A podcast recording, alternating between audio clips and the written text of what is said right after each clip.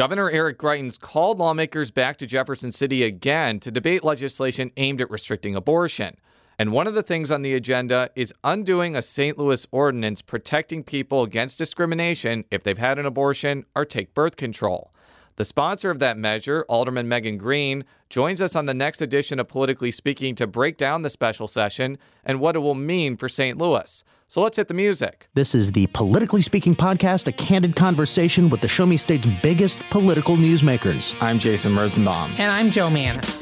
That's Eric Greitens, Navy SEALs running for governor, and I'm really, really glad to be on with you, Jason and Joe. I'm going to push back on these regulators. I'm doing this for the people. I was encouraged along the way, not just by my family, but by a lot of teachers and professors, and knew when I was in college that I would run for office someday. We're very excited about the prospect of having some more free market solutions. Even though after the conversation, I still might not agree. We want our listeners to get a real sense of what drives these people. They're actually people with a story to tell.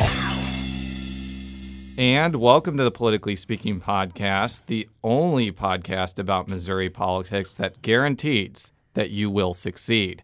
I'm your host, Jason Rosenbaum, a reporter with St. Louis Public Radio. Joining me in studio today is colleague Jo Mannies, and I have no idea what you're talking about. That is a, that is actually a reference to a sign that is along Hampton Avenue at a vape store, and the other side of the sign says, "Why not vape?" And it's a question I've never been able to answer. Um, I'm not a smoker, so uh, neither am I, and joining us for the second time, but the first time as an alderman, alderwoman, because the first time I think was like a week before you were sworn in, we have as our guest. Alderwoman Megan Green in St. Louis City, 15th Ward. And uh, before we uh, pepper you with tough questions, just remind our listeners uh, the boundaries of your ward and which neighborhoods it takes in. So it's essentially Tower Grove South um, from uh, halfway through Tower Grove Park to Chippewa on the south side and uh, South Grand to Morgan Ford. As I, uh, I found out before the show, uh, your ward is where I get my glasses. And I actually got these glasses a couple of weeks ago after my other ones broke. I, I, strongly recommend Lucas Optometry. They are a great 15th Ward business. We have a lot of wonderful businesses in the 15th Ward. We are very lucky. So we brought you in today to talk about state politics a little bit, but also aldermanic politics later in the show. Um, the reason why I mentioned state politics is right now in Jefferson City, the legislature is debating a multifaceted bill that restricts abortion in a number of different ways. Yeah, now one thing to point out, this is we're near the we're getting into the home stretch of the second week of what is expected to be a 3-week special session and it costs the state well when both uh, chambers are in roughly close to 70,000 a week. So this particular special session will be particularly expensive and The bottom line is the governor called it because there was a number of abortion related bills, uh, mainly to restrict or over, or regulate um, the uh, abortion cl- the remaining abortion clinic in the state, and they did not get through the special uh, the regular session for various reasons. Uh, and then a couple weeks ago, the governor announced that he was he had been under some pressure from some legislators who were upset that the stuff had not gotten through the regular session and wanted to bring it up again, in part because of two things. A, a federal judge ruled the end of April, beginning of May, that the uh, U.S. Supreme Court decision that affected the Texas regulations also affected Missouri. And so Missouri had a number of regulations that had been in, in place, in fact, in some cases 10 years, that were tossed out.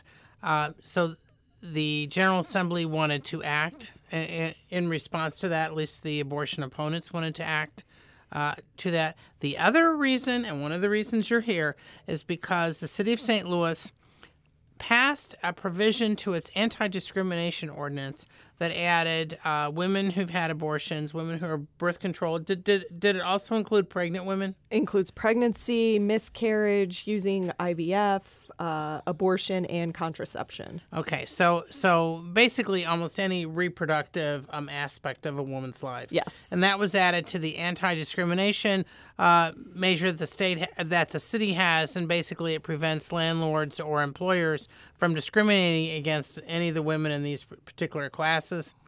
The some legislators contend that a it's overreach, that it's not in line with with state law B, there are also some legislators and the governor who contend that this is a, an attack on pregnancy resource centers, which are basically uh, centers that are supported by abortion opponents. They get some state money and uh, counsel women against having abortions and try to offer alternatives. So I'm just putting this in, kind of laying this out so our listeners know as we go forward. And Megan Green was one of the key sponsors of this the city ordinance in question. So I want to start off. What was the impetus behind this ordinance? Did you have a lot of instances where people were discriminated uh, against for their employment or their housing because of their reproductive choices? So it, w- it was a couple of things. Uh, first off, I think it's important to note that St. Louis wasn't the first city that has done this. So uh, Boston and D.C. and the state of Delaware all uh,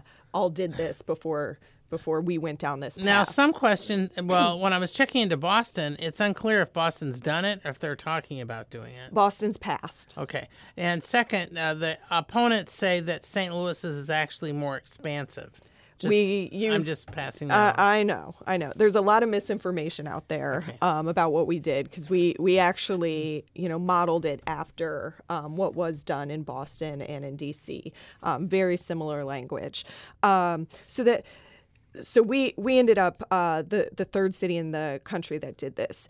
Um, one of the main reasons to decide to do this was because of something called the Russell Amendment. Um, it was an amendment that was tacked on to a defense spending bill at the federal level, and basically that amendment uh, allowed defense contractors to not hire someone because they were using birth control, they had an abortion, they were in a same-sex marriage, um, they had a child out of wedlock. It, it had this whole laundry list of things. That amendment did not pass this time around. But what we often see is when something comes up like that, then an organization like ALEC um, will take that and start to introduce model legislation across the country to say, hey, now it's okay to discriminate on uh, the basis of. Um, using birth control. And when we've already seen, you know, the Supreme Court decide in the Hobby Lobby case that employers don't have to cover birth control um, if it's against their religiously held belief, you know, we feel like this is the next step. Um, and then the second piece of it, until you actually have something a part of your non discrimination ordinance, you have no idea how prevalent anything is because then we don't track it as a city. So, what this is doing is saying, you know, we think that this is important enough that women have private rights um, to determine what they do with their own body that regardless of you know what their employer or their landlord says that that they need to have that individual freedom. And um, and so this allows us to be able to track should that not be now, the case had there been had you been hearing reports of cases of discrimination? Is this is this reactive or preventative? Is basically what I'm getting. It's it's mostly preventative. Although I, I will say that since this passed, we've had uh, several folks that have come forward and said, "Yes, this is this has happened to me." Um, the most egregious one, who's been working with with NARAL, um, is a case of a woman who had a miscarriage um, and ended up getting fired from her employment because um, of dealing with all of the medical complications from it, and then some of the psychological um, you know, impacts of it and was missing work and, and ended up getting fired as a result. Now, I have read the the bill that is still in legislative transit right now, and I've read it pretty carefully. And what I have been hearing from people is that the bill essentially voids the ordinance. But from reading the text, the only thing that I saw is that it exempts pregnancy resource centers and says that a landlord can't be forced to essentially, you know, uh, a landlord can't be forced to rent to an abortion clinic or something along that lines. It did not appear to me that it voids the entire ordinance. Well, some of this is the product of some late night negotiations in the state senate side. The original bill was much broader, Yeah. but during these late night sessions, because they were trying to avoid a Senate filibuster by the Democrat minority. So that's sort of uh, the, the the setup here.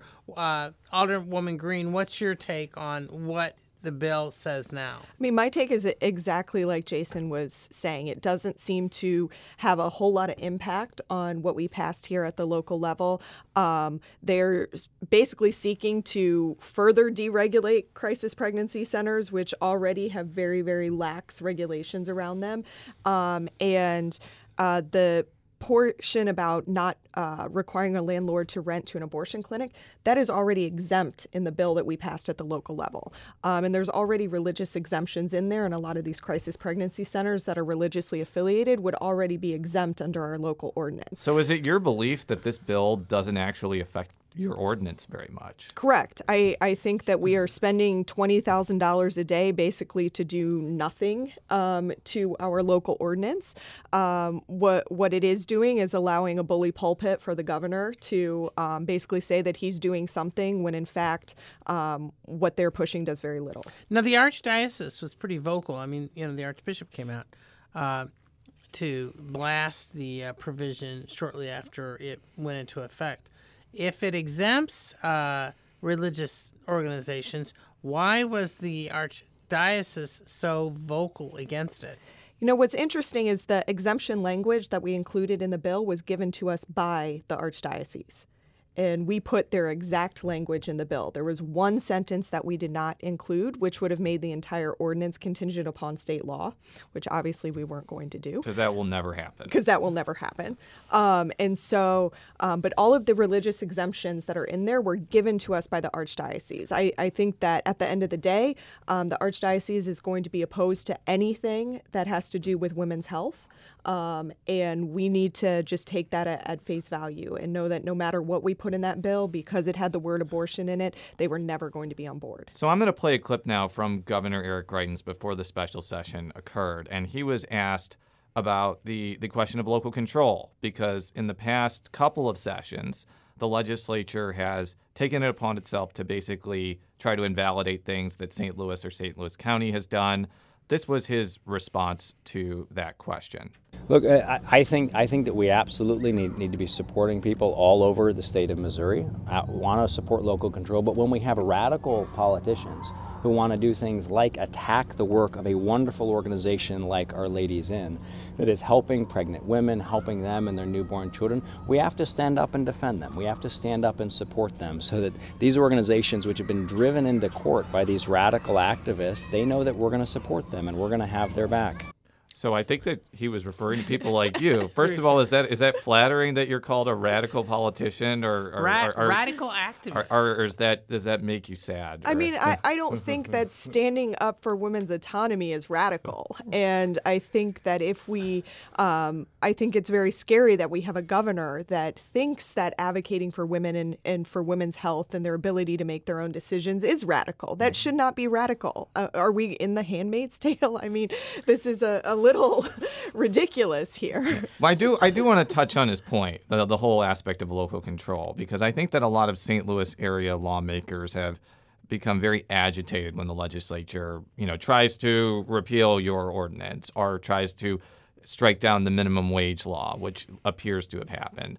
Um, a lot of proponents of those will say, you know, it's good to have uniform regulations across the state you know, uh, they they would probably argue in this instance that if you look at the composition of the Missouri General Assembly, it's very much filled with people who oppose abortion rights, and that is the will of the statewide voice, so to speak. What's kind of your take on this? Because I'm sure that you're not pleased that the legislature is taking this tack, but it seems to have become a trend. I think they're doing it because we're winning, and um, not just in in St. Louis, but in cities all across the country. The preemption is, you know, the new ALEC tactic. Now, much. just so our listeners know, when you refer to ALEC, you're referring to an organization uh, that the full name is the American Legislative Exchange Council. Correct. It's basically a, a conservative group. They come up with um, proposed uh, changes to state or local laws. They focus mainly on state and local um, statutes and laws. And they basically uh, give model policies you know, to states to introduce. And we, I mean, we've had cases in Missouri where the state name isn't even changed on the bill because they've just borrowed it from Ohio and given it to Missouri and said, you know, put this, it, put this in there. Mm-hmm. Um, but basically, you know, we see groups like ALEC who um, who are afraid of the progressive policies, the pro worker policies, the pro women policies, the pro immigrant policies that are coming out of our cities right now.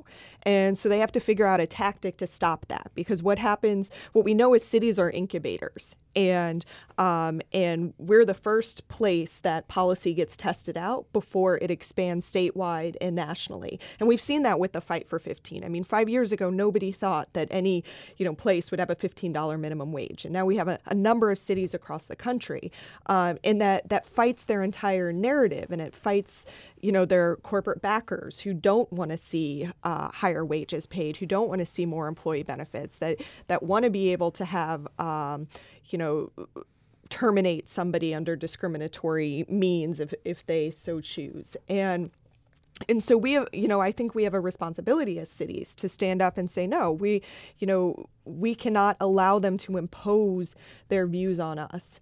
And um, and so you know we have to continue to to fight these battles at the local level. Now um, i did this story on local control about a week ago and um, one of the key messages from the legislators I talked to, aside from what Jason was saying, if they think there needs to be uniform standard, is that they feel that it just um, makes. They say that it hurts the state's economy because many of the uh, economic growth is often in urban or suburban areas. I mean, how do you respond to that? Because this is the same line you're hearing in some other states as well. So, I mean, how do you respond to I mean, that? I think what we see is discrimination hurts economic growth. You know, the number of, of, folks that I, you know, come across in St. Louis City who will say, you know, I've stayed here for five or six years. I really like it here, but the state is just so backwards. It's not accepting. I'm moving out to the coast. You know, people want to live in a place where they feel safe, they per- feel protected, they feel included. And when our state government is continually passing laws to marginalize people who are immigrants, people who are minorities, people who are women, that makes it a lot harder for us to sell that Missouri is a place where people should choose to locate. Now, and I make this point often, and I don't mean to sound like a broken record, but one of the things the legislature also preempted that Democrats supported was killing St. Louis's ordinance in 2013 on uh, foreclosure mediation. And some feel that Democrats got behind that in the legislature because banks and real estate entities are very powerful. And there was not a lot of outcry locally. There was some outcry locally, but not nearly to the effect based off this minimum wage situation and this abortion situation. I just want to bring that in for context. That was before your time, right. so I'm not asking you to well, opine on and, that. And some could argue, without getting in too much in the weeds, mm-hmm. that in the case of the mediation stuff, and I'm not, but is that some of it had not gone into effect yet. So in some cases, the public may not have been aware of what they were losing or, or yeah, gaining. I, I agree the, with that, but it by was the still legislative action. It was definitely upending local control, and Democrats Correct. supported it. Right, and I, I think that you know if we look at the long game here, I think that uh, the Republicans' willingness to disregard local control is going to be their Achilles heel um, because when you when they've traditionally been the party of local control and always fighting against this big bad federal government overreach, um, but then suddenly they're doing that to local municipalities. I think we're going to get to a point where that does not sit well with people in rural areas, and um, and it's certainly not sitting well with a lot of folks in in the the urban areas right now. Now, now, do you see that any of this is related, fair or unfair, to what's going on in Washington?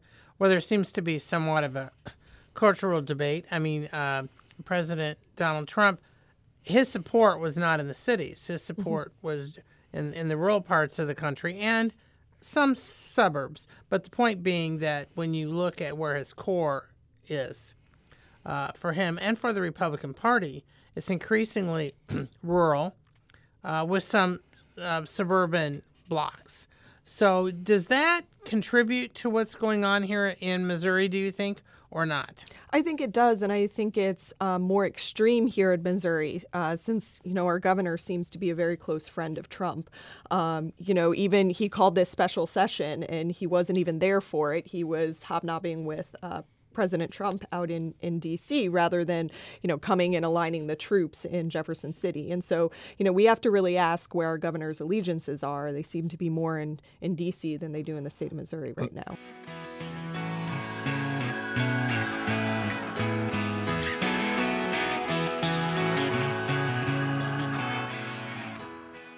That's actually a great segue into a similar topic, but a, a, a slightly different direction. And as I'm sure that you know, because I think that you retweeted the article, I wrote an article on Sunday um, talking about whether the state Democratic Party should be accommodating to local candidates, especially in rural state legislative districts who oppose abortion rights. Now, I want to be clear. I don't think the state party can, you know, smite these candidates down and say they can't run. But given Amendment 2, where parties play a much bigger role in supporting legislative candidates, they could certainly decide, no, we're not going to spend 30, 40, 50,000 dollars if you if you hold this position, especially since resources are going to be finite and they have to target certain areas uh, strategically. So I'm actually going to play a clip now from Chad Perkins. He's a Republican. He's from Bowling Green, and I asked him if socially conservative candidates on the Democratic side would fare well um, in places like Northeast Missouri or otherwise. It's true that I think that local Democrats and the local Democrat Party probably need to find their own place within the party or uh, run the risk of saying, you know what, locally we have trouble winning, even when you, we have great and strong candidates, because the nationwide party just doesn't represent the views of the people which we try to represent.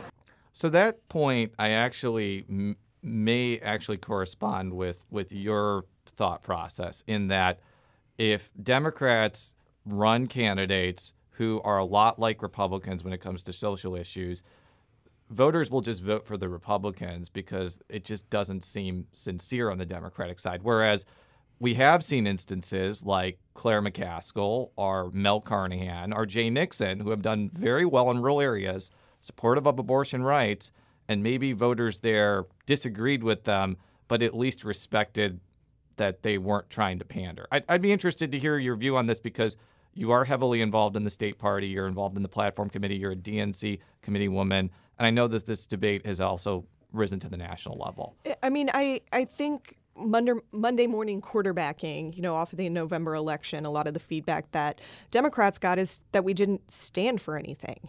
And uh, and I think that voters respect you more when they know what you stand for, even if they don't agree with it. At least they they trust you because you've been forthright enough to say, you know, yes, I believe in abortion rights, and you might not agree with me. Um, these are my reasons. They might be different, you know, than your reasons, um, but we can agree to disagree on this. I I think that it's dangerous when we start to pander as a party and move farther and farther to the right, um, to the point where it's unclear what it means to be a Democrat.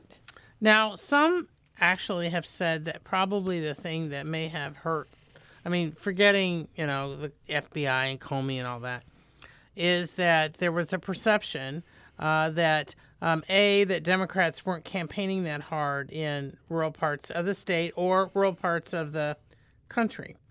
And, and that many were assuming that they don't have to win a majority. They just need to win enough votes in that part, in those parts of the country.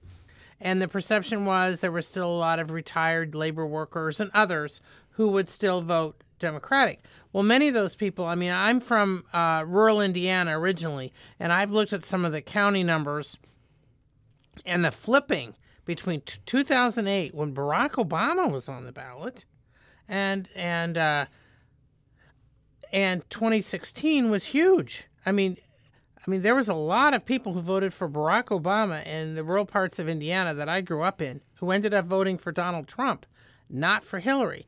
And one of the contentions was that she didn't talk enough about economic issues. The reason I mention that is because that was the same complaint on the state level, even though um,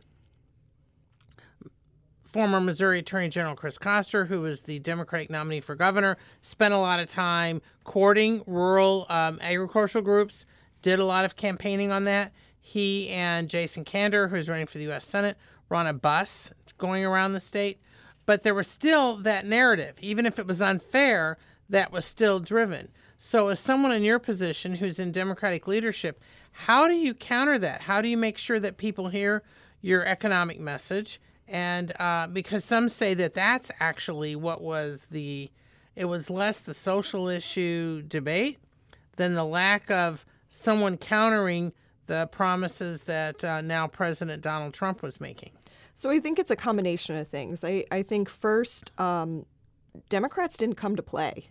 And in November, we did not field Democratic candidates in two thirds of state rep districts. Why? And um, lack of candidate recruitment, lack of organization amongst the state party, uh, and and since then we've changed a lot. Um, we have our committees filled for the first time in um, five or six years, where we actually have you know a group such as myself traveling the state to listen to folks. What what are their concerns? What does our platform need to look like? Um, actually talking to voters between elections, not just showing up, you know, a couple months in advance and saying, "Hey, vote for me and donate." Um, we're actually out here doing the groundwork in the interim, and that's something that hasn't been done. Um, I think in terms of the the economic message, I, I think you hit the nail on the head. Um, we haven't given um, an alternative to the Republican Party. We haven't said, you know what, healthcare isn't working as well as we would like it to under the Affordable Care Act. But the way that we need to strengthen it is by going to a single payer system, not by repealing it. We haven't been forthright in, and even, you know, owning abortion issues because bo- abortion issues at their core are very economic issues. Most women who choose to have an abortion or to use contraception are doing so because of economic issues, not being able to afford a family. Um, not uh, being able to have time off work, when we don't have, you know, universal paid family leave, um, all of these things that make it very difficult to have a child. And so, you know, as a Democratic Party, I think we have to get more comfortable talking about these things and saying that, you know, at the end of the day, um, if, if you want to be, you know, a, a pro life party, like the Republicans purport to be, then you have to support folks when they do choose to have a child. You do have to support them economically with living wages um, and good health care and basic human rights that um, that the Democrats are good on. We just fail to own it. So going back to my my original question, if we have a scenario in a year and a half or so where some of these rural districts do have Democratic candidates, but a lot of them do not support abortion rights. What do you think the party should do about it? Do you think that they should be, you know, funded like any other candidate? Do you think that they should get the organization, organizational support that somebody who supports abortion rights gets? Or should they be treated differently? Because I asked this question because, you know, there's a long way to go before the Democrats even come close to taking back the Missouri legislature. But if they if they winnow down the numbers by adding people that don't support abortion rights, bills like they're being talked about in the special session are going to pass by the same margins, essentially. Mm-hmm. So I, I, would be interested to hear what you think the Democratic Party as a whole should do if that happens, because as I mentioned on the outset, they have a lot more money to spend on candidates, and right. I, would I'd be interested to hear your what your I mean, take I, on it. I think that we have to not be hypocritical as a party, and um, and what that means is if we are really going to own our kind of economic populism, then that means supporting abortion rights. Um, because like i said it, it's you know it boils down to a very economic issue for a lot of women. And um, and i think it has to be a part of our party platform. Um, now and I, I think you raise a very good point. If you know what is the point of just getting you know democrats elected if they're not going to you know sway the vote on some of these harmful anti-woman laws. Um, to me, then we might as well just elect Republicans. Just like why would we, you know, elect a Democrat that's not good on labor issues? We wouldn't. Mm-hmm. And so we're not having that conversation about labor issues, but for some reason we are about women. Mm-hmm. And I think, um, you know, if we really are going to be a party that you know is standing for equality, then we've got to own these issues and not be afraid of it. Now, do you see, as said, because in the rural parts of the state, just using that as an example, um, where there does so you're basically saying it should be a litmus test, A, and B, are there is there support out there? I mean, it, there were some who would say that the younger uh, voters, Republican or Democrat, tend to be more. Uh, uh, libertarian when it comes to social issues. You know, that there. In fact, I mean, Trump used to be. So, I mean, the point being that that was not their key thing. So, do you think that that's going to help the Democrats in rural Missouri, or is it going to be? I mean, as Jason uh, points out, where some are going to say, "Well, we don't care what they say." on the economic issues because if they're not with us on abortion or gun rights, we just can't support them. I think most people aren't single issue voters. Uh, I think that there's a small contingency that is, but I think that most people look at, um, you know, the totality of what somebody stands for. And I, I don't think that one issue is going to make or break a lot of folks. Um, we also have to recognize that there are some voters we're just not going to get, and we have to be okay with that. Um, but what we need to be doing as a party is expanding the electorate. You know, the the biggest group of people um, in this last election were people who didn't vote. And so that gives us a lot of folks to connect with, to talk to, to uh, educate about the issues and get on our side rather than always thinking that it's a battle between stealing Republican votes over to the Democratic side. So I want to hone in the conversation in the last few minutes a little bit more locally. Um, the St. Louis Board of Aldermen has undergone a pretty big change. I think about there are six new members now. There'll be another new member after the July special election in the 20th. So that's ward. almost a quarter. So, and uh, there's a new mayor who's a former mm-hmm. colleague of yours.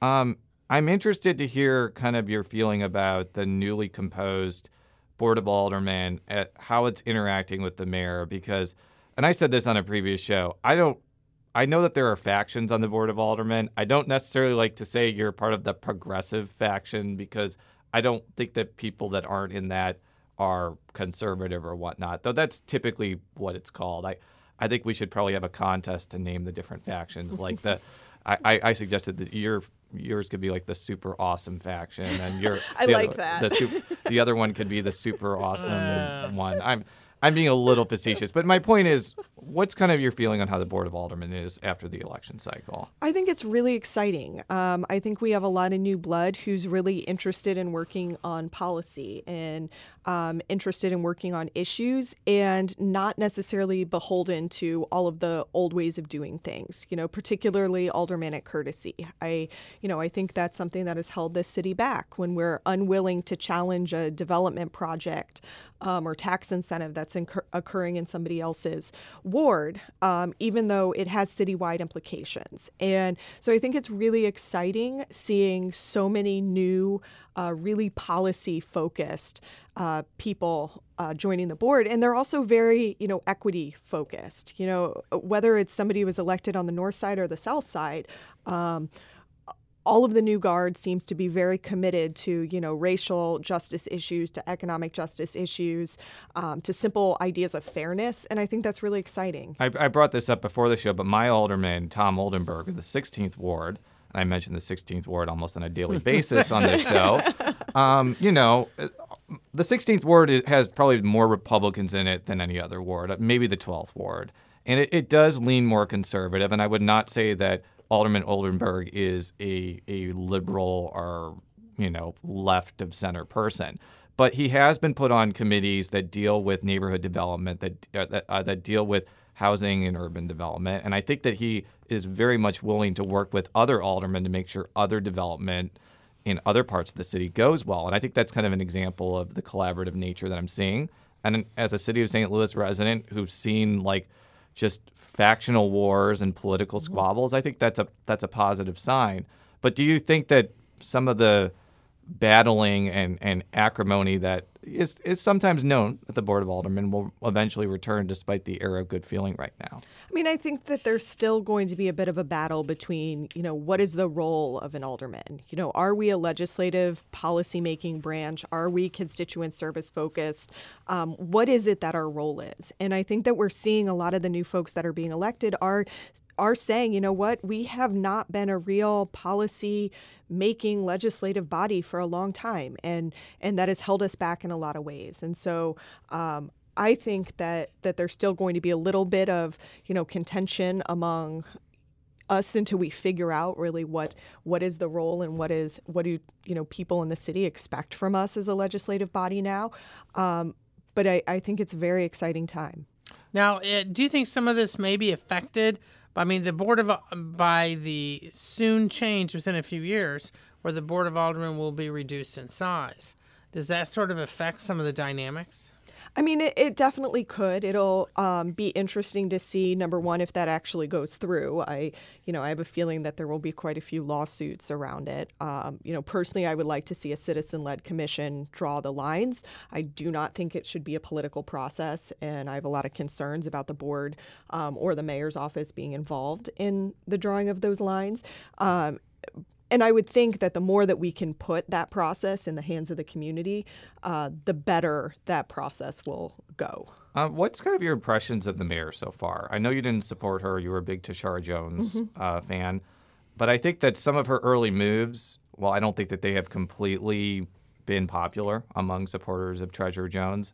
Some of them have been, like when Chief Dotson was gone at, in 24 hours. I think a lot of people that did not support Lyda Krewson were very pleased about that. Mm-hmm. With that as a backdrop, what's kind of your impressions of her first few weeks in office? I mean, I think she's definitely making some good moves in terms of hires. You know, bringing on Nicole Hudson, um, I think was a great, great addition. Um, she had been with uh, Forward Through Ferguson, so you know, ensuring that we are putting racial equity at the front in our decision making. I think, um, as much as I was sad to see him go, taking our uh, legal counsel from the board, uh, Tim O'Connell, who is also an extremely, you know, bright, forward-thinking uh, man. I, I I think that all bodes really well. Um, I think at the the part of you know if you're looking at the police chief though, yes, a lot of folks wanted Dotson out. Um, I think there's a lot of concern that his replacement, um, the interim chief, isn't much better. And uh, and when he came out wanting to equip uh, police officers with assault rifles, that definitely did not go over well with a lot of folks in the the activist community in in particular. And so I th- I still think that you know the the hardest thing to overcome really is you know the crime issue mm-hmm. and what we're seeing still from mayor Krewson is you know more police more cameras and um, and i think that that's a very um, outdated point of view for how we need to address our public safety issues in the city. And I imagine that until that discussion plays out and we really figure out um, what holistic public safety means for us as a community, there's still going to be a lot of uh, challenges for the new mayor in, in getting buy-in. Uh, just, I mean, without getting too much in the weeds, but is there a detail or two about how you would approach public safety that that you think would be better than what she's proposed so far? So I think you you have to look at our budget. I mean, right now we spend 53% of our budget on public safety and 3% on health and human services and expect to have good outcomes. We have a heroin epidemic in the city that um, we basically are putting no resources toward. And we know that, that the heroin trade drives a lot of our crime, um, whether it be property crime of people who are addicts who are trying to steal something so that they can sell it and get their next fix, or whether you know it's gang activity that is is funded through a lot of the drug trade. Um, we need to get innovative with it, with how we you know address that and actually look at some of the root causes rather than always um, doing this reactionary policing model. I know that the Board of Aldermen will be considering raising certain types of taxes to deal with the police pay issue. Uh, because St. Louis County passed a sales tax that will add more officers and raise salaries.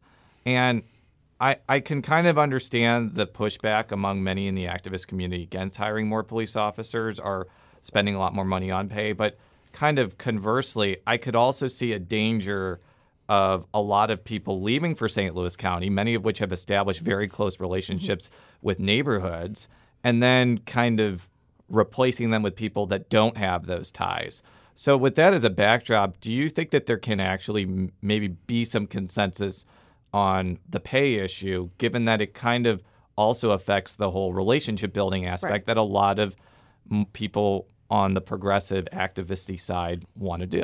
Yeah, I mean, I, I'm going to, I guess, correct you on, on one thing. Sure. I don't hear a lot of backlash from the activist community mm. about increasing salaries. Okay. I mean, people who are involved in the activist community are also part of the fight for 15. Mm. They're, you know, they're fighting for living wages. They under- And that's why I was asking, yeah. and to make sure to clarify, but um, continue. You know, they, they understand that we need uh, to pay people well if we want good quality employees. I don't think anybody um, is pushing back on that. I think where we get pushback is on the need for more officers. Um, we have the third most police per capita of any city in this country, um, behind only New York and D.C.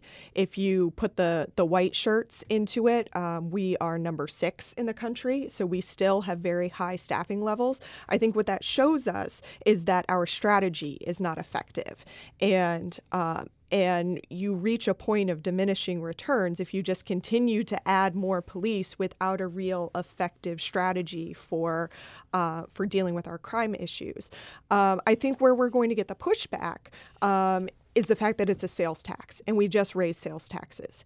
And I think that folks are feeling very um, burdened by the taxation in the city right now. And as much as we want to pay officers more, I think we need to find a funding mechanism that does not disproportionately impact the poor. Now, you know, there had been talk at some point of making it a property tax. I mean, this was early on, although things have changed. But now, one of Krewson's arguments has been uh, this was during the campaign, even, and you know this, this is just for our listeners, was that she was contending that because that a lot of police are working huge amounts of overtime because there's just not enough for the various staffing that the city requires. So, regardless of wh- how the city ranks with other cities, I mean, her contention is, yeah, but we need X number for this and that and the other. And what, what we're doing is having a bunch of guys that are working and women working 12, 18 hour days. I mean, on a regular basis with little time off. So they're working six and seven days a week. How would you counter that if you don't add more police? I think we need to look at what police are doing right now. I mean, we we have a contingency of police that are constantly, you know, uh, dealing with the homeless issue downtown. I don't think the job of police officers should be following around the homeless population. That is not um, a public safety issue. Um, and and I think that those resources could be put, you know, somewhere else much better. Um, I think we also need to look at bringing non-traditional people into the police department. Tishaura Jones talked a lot about social workers. I know a lot of the officers um, in in my district are being asked to do things that police officers should not do, whether it's handling, you know, neighbor disputes about parking or um, or uh, trash being dumped in different areas. Uh, I mean, there, or even people with mental health issues that um, that their neighbors don't know how to deal with and, and, are calling the police on them. We're asking them to do things that are not a part of their job. And so, what we need to be doing is instead of adding more police is figuring out what are the skill sets that we need to bring in to really address those issues. And I think social workers is a big part of that. Before we end the show, I would be remiss not to ask this question. Since you came on the show last time, you won two elections um, because three, three elections um, against what I would consider pretty well funded, strong candidates. Has there ever been an alderman in recent memory who's had to run as many times in such a short amount of time as you, by the way? I have not, um, you know, come across another person who has. I definitely have to say, you know, I've gotten very good at running for office. well, that was going to be my question because I've heard your name circulated as somebody who might run for St. Louis Board of Aldermen president in a couple of years. I know it's 2017, 2019 is mm-hmm. a eternity away. I wanted you, if you want to on this show, address whether you're going to officially announce that you're throwing your hat in the ring to that. I mean, it, it's something that I am strongly considering. I think a, a, lot of folks know that. I have not made an official decision. Uh, I think what's what's clear is that we need a different type of leadership at the Board of Aldermen, and whether that's me or that's somebody else, um, I, I, haven't decided. Well, now have you talked to State Senator Jamilah Nasheed, who also has been, actually has officially put her name mm-hmm. out? She definitely called me right when she was going to announce, asking if I was planning on running. I gave her the same answer that you know I, I haven't made a decision, um, but I think that we need change. the The president of the board actually has more power than the mayor um, in this city, and what we haven't seen is a strong legislative agenda coming from the president. Um, what we've seen is basically the board acting as the proxy for the mayor's office and doing whatever the mayor wants, rather than coming forth with a real, you know, forward-thinking agenda. And, and I think we need some somebody in that leadership position that really has that that forward thinking view. I just want to say that I've asked the "Are you running for X office?" question about 50 times on this show. Yours is probably times. yours is probably the most honest and direct answer that I've gotten so far. So congratulations. Well, I try to be honest and direct. on that note, um, for all of our stories, stlpublicradio.org. Follow me on Twitter at Jay Rosenbaum. Follow Jo on Twitter at Jay Mannies. That's J M A N N I E S. And how would people follow you on Twitter or any other parts of the World Wide Web? Uh, on Twitter, it is at Megan Ellyia, which is M E G A N E L L Y I A. We'll be back next time. Until then, so long.